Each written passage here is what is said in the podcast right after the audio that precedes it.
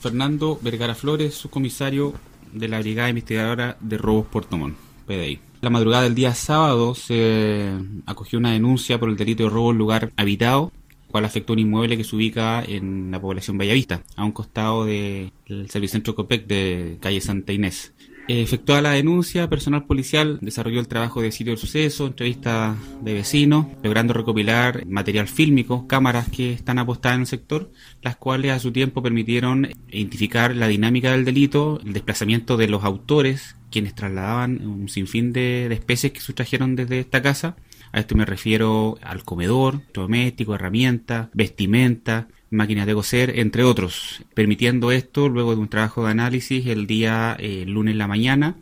tras la instrucción verbal de la fiscal Pamela Salgado, poder desarrollar un registro a un inmueble de población Bellavista, ubicado en calle Los Carreras, producto de lo cual se obtuvo como resultado la recuperación de al menos el 50% de las especies sustraídas.